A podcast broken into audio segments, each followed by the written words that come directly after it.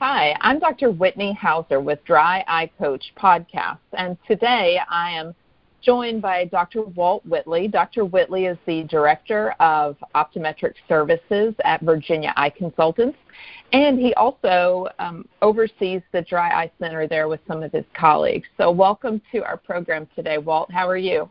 I'm doing excellent. How are you, Whitney? I'm doing great. I'm doing great. So, we're going to be talking today about educating patients about treating their dry eye disease and including um, a feature called flares.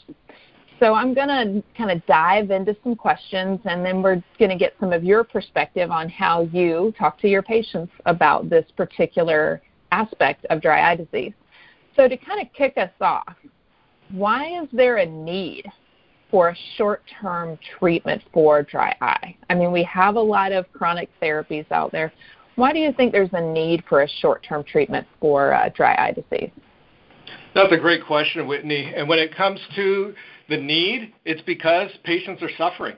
And uh, you just mentioned the word chronic, and we've always heard about a chronic inflammatory condition that gets worse over time. However, patients they're they're suffering. And so what we need to do is have treatments that are available that can help provide them rapid relief. Uh, you mentioned dry eye flares. And so with the flares you know when is this going to occur? And oftentimes patients don't know. And how often does it occur? They don't know either, but they know it does happen. Unfortunately, some patients feel that it's uh, pretty pretty common, and so they don't realize that it's actually a dry eye or maybe associated with dry eye. And we're all familiar with the various symptoms with with dry eye, the the sandiness, burning that patients may have.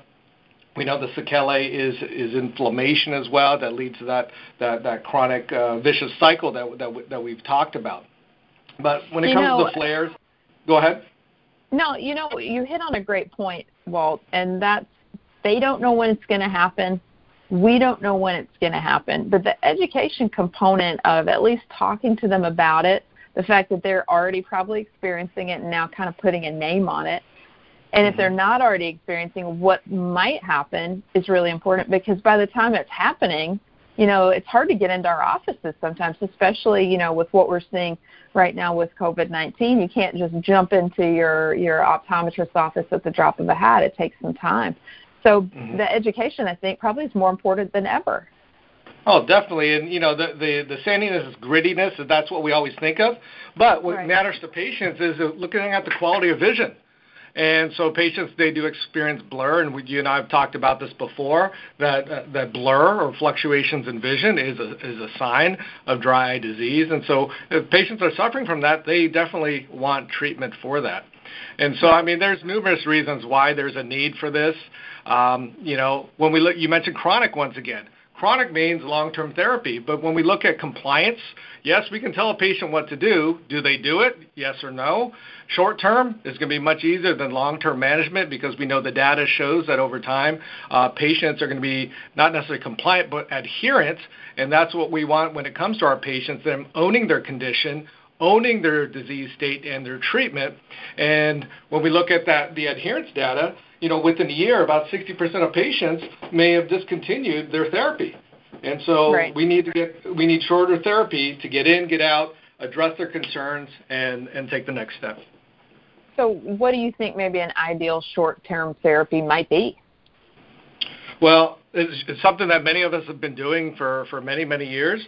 I mean, we have great options when it comes to dry eye therapy, and we know that with the various uh, treatment options, we're getting uh, uh, getting uh, quicker improvement within symptomatology as well as signs, and as early, early as two weeks and as early as a month, depending on which uh, which data you're looking at.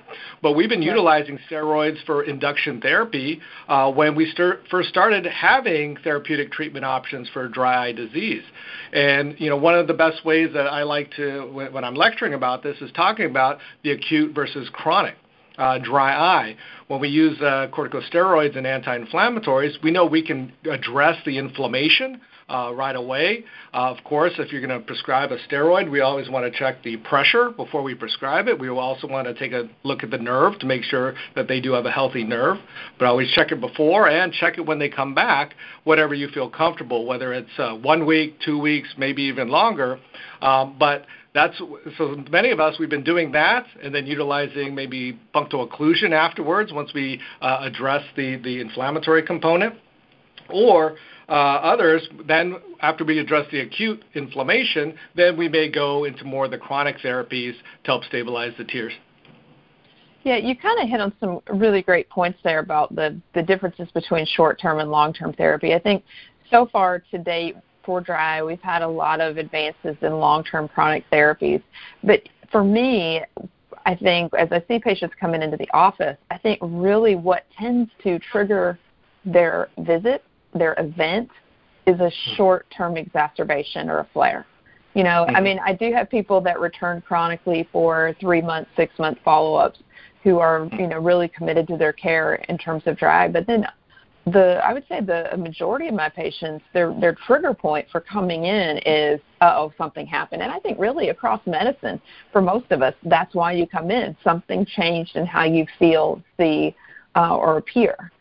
So mm-hmm. I think I think you're right. We've had great opportunities in chronic care for the last many years, but seeing something that would be available for short-term therapy for these patients who again are are coming because of those exacerbations. And it goes back to when we're asking the patients the questions.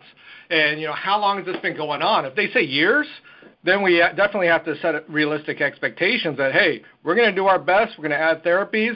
Uh, we're going to, uh, but we may not fix it in a week, a month. It may take a lot longer for us to to address their condition. And so, setting realistic uh, expectations for our patients.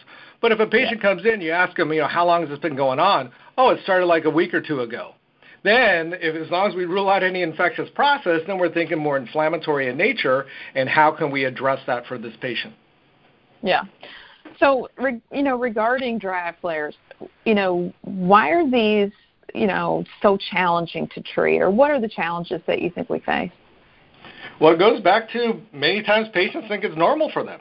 They don't realize it's an issue, and so they just let, let it go untreated, and that's where the the progression comes in within the, within the dry disease.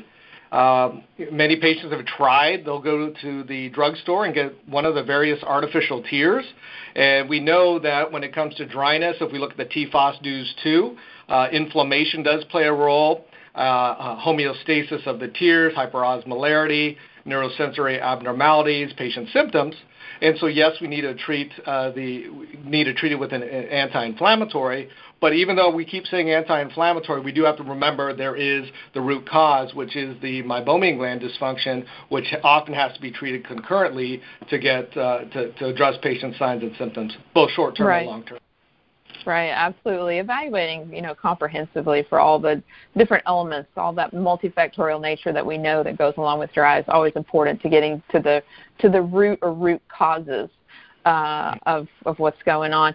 You know, as you're kind of talking about the challenges, the challenges definitely are patients tend to attribute, I think anyway, their their short-term exacerbation or flares to something they did. I spent too much time on the computer. I was on an airplane. I was under a ceiling fan. There's all these re- reasons why they've identified a trigger. And then, like you said, they tend to want to self medicate for that by using OTC products, which may or may not alleviate the problem. So, being able to kind of proactively talk to patients who may be at risk for having this happen and say, you know, this is something you might want to come to us for is sort of a great opportunity for the practice as well. Yeah. Well, so, the other difficulty there is many patients. I mean, they don't realize once again that this is a this is a flare and so they right. they don't come exactly. in. And then exactly. when they by the time they do come in, they just want quick relief. Yes, we have other options, but patients have been suffering. They want quick relief, and so we need treatments that can address that. Right. So what have you found? Are there certain times of the year, are there certain situations that your patients are particularly saying, I'm experiencing this. This is what's happening to me. I'm having a flare, or they're describing a flare.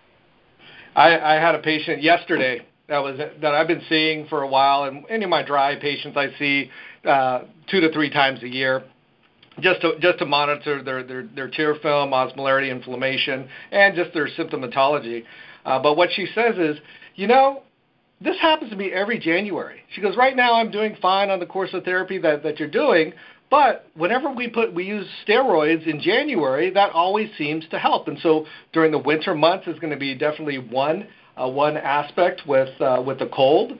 Uh, allergy season, whether it's the spring with it, whether it's a tree pollen or in the fall where it's the weeds. Uh, you can get it during the summer due to grasses, and so the allergy we know is an inflammatory component that that needs needs to be addressed as well. And then environmental factors uh, that can trigger that. Uh, it, the air conditioning when they're in the in the car and during the summer and it's blowing in their face, or if they're on the computer all day long. And we've all had that patient that says, "Hey, I can't work, I can't concentrate. I go to work, but my eyes are just bugging me because they're so dry. I can't keep them open." And and so uh, it can happen several times per year. Uh, some studies may show that it can be anywhere between four to six times per year that this can occur. You know, you you raise an interesting point about your patient and about noticing the sort of seasonality of it and what tends to alleviate that for her. You know, I have sort of a, a tale of two patients myself. I have one patient, and I've seen both of these uh, ladies for many years. One of them says winter is the worst time. Winter's terrible for me. And I almost could definitely buy into that. You know, you have increased heat in your home, decreased humidity, uh, a lot of wind whipping around, things like that. And then on the other side of the story, I have one patient who says it's summer. It's always summer. It's always when the air conditioning comes on, ceiling fans, air conditioning in the car. Drives me crazy. The thing that I think is unique about flares is there's a certain degree of perhaps predictability about it but then there's the other thing about each individual patient is going to be subject to to an increase in symptoms at different intervals. And I think, like you said, that four to six times a year deal. I mean, we need to kind of be open minded to who is affected uh, at what seasons because it's not always going to be the same group at the same time. If that makes sense. Uh-huh. Uh, well, there's another flare that does occur that doesn't isn't necessarily seasonal, it's whenever that patient wants to come in for surgery. That's another yeah. time. You asked earlier when the right. uh, the need for short-term treatment. We need to get that surface smooth, and the, right. the, the the better the ocular surface is for IOL calculations is going to play a huge role within outcomes. It's going to determine whether or not a patient's going to be a candidate for any of the presbyopic uh, IOL technologies or a toric IOL. We need that stable K measurement, stable biometry uh, to, to make sure that we can uh, give our patients the best refractive outcomes afterwards. Absolutely. I mean, you and I both practice at surgical practices, so those outcomes are kind of front of mind as patients are coming through our clinic. But equally, our colleagues you know, in, in primary care settings, they're equally wanting that great outcome, right? Because where does that patient wind up going back to? It's going back to their their optometrist, and you know, everybody in the equation wants that successful uh, lens selection and that great vision afterwards. Everyone wants a happy patient for sure. Yep. So uh, the question, I guess, is you touched on this earlier, but I want to dive a little bit deeper. Um, we know that the majority of patients discontinue prescriptions for dry medications in that first three months.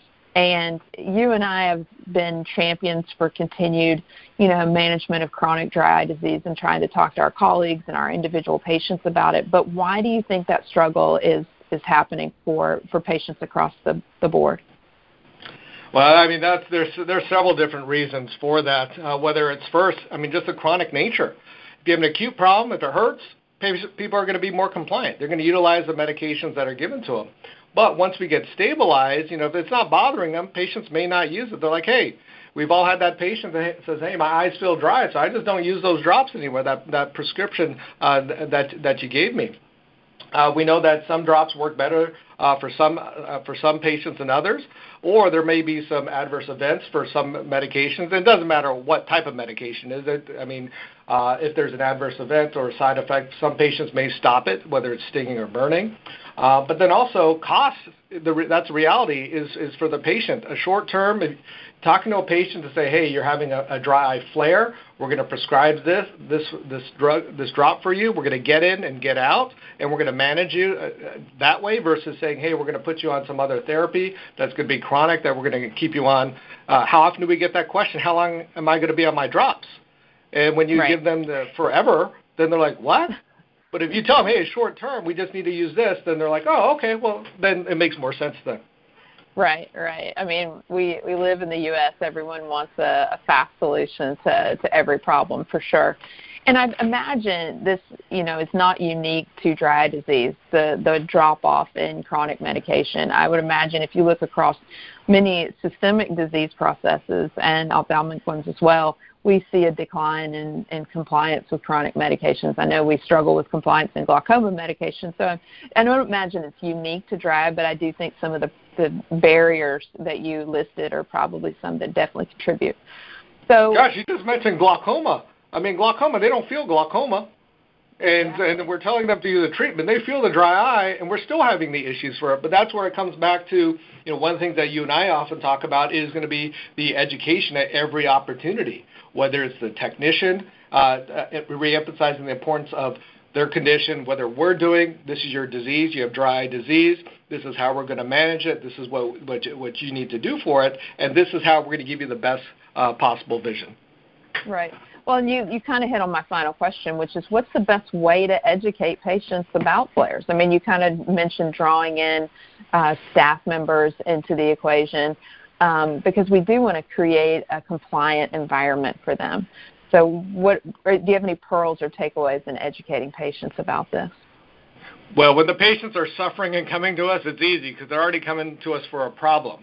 And so just letting them know that dry eye uh, is uh, inflammation does play a role. Yes, we did mention there there's going to be a meibomian gland component, uh, but from the TFOS DEWS II, 80% of dry eye, you have to treat both. And so that means you still need an, an anti-inflammatory. And so uh, we need to get in with a, with a uh, with a medication that can treat the treat the acute in, or active inflammation. Uh, we need to address the symptoms. I mean, that's what patients are right. suffering from, and so they want something a therapeutic treatment that's going to give them quick relief but then also improve the signs. That's what we care about. Doctor as doctors, we often see the patients that that uh, they feel fine, but you look at their surface and it looks like a minefield. And so we say, hey, we know you're feeling good. There's, new, but this is what I'm seeing. It looks like coarse sandpaper. We need to improve your vision. You're mentioning that you're having the fluctuations or blurred vision. This is what we need to do to give you the, the, the best vision. And yeah. so, I mean, that's essentially what I go over with the patients. For me, as I'm kind of looking, you know, forward, I'm thinking I want to really educate my chronic patients who are not having a problem. I think mm-hmm. that's really going to be where I want to focus a lot of my flare education on the people that are uh, not actively having the problem because I want them to know I'm a, a resource to them because it's inevitable almost that it happen in people that have that chronic uh, inflammatory condition. We're going to see that upticks in symptomatology, and I want them to know to circle back and come to my office. You know, with dry eye disease patients, they tend to have a higher churn rate than some of our other disease processes, and they bounce from practitioner to practitioner. And I think some of that I predict to be driven a little bit by these acute exacerbations because they're like, okay, why? you know, I saw Dr. Smith and I got started on this therapy and then I had this uptick in symptoms. Well, maybe I don't need to go back to Dr. Smith. Maybe I need to try Dr. Jones. And what I often tell my patients about about changes that they experience, and, and really flare could be one of these, is that it's like we work a puzzle together in terms of dry, and we may find all the puzzle pieces go together, and we get a get a completed puzzle, and then three months, six months, you know, a year later, it's like someone shook the puzzle and the pieces are ajar and they're not in the right locations anymore. And really, that's almost like what happens with a flare and we've got to go back in and rework that puzzle. And I want those chronic patients to know this is an expected event and then what course of action to take afterwards. And I, I definitely agree. Uh, the education part, when I tell the patient, you know, I'm going to see you back in, let's say, six months, or they're they're controlled at that time. You know, I've been, but I've been following them for a couple of years, or if not longer already. And so that's right. why I always, when they come back, I'm doing one of the symptom questionnaires, which I utilize the SPEED, and then I'm utilizing either osmolarity or inflammatory just to let them know, hey, we want to make sure that this is addressed, not short term, but long term as well. And if you have a flare, what we can do about it. And so that's why I'm bringing you back. And, you know, if, if right. they have dry, many patients, they get it and they'll come back every single time. Exactly, exactly. Well, you know, that was a great discussion, Walt. I really appreciate your time today. I definitely brought you know, I'm going to be bringing home some some pearls from our discussion. So I thank you for your time. Well, thank you. and I'd like to thank our audience for joining us as well. So thanks for joining Dry Eye Coach podcast. We'll be bringing more to iTunes soon.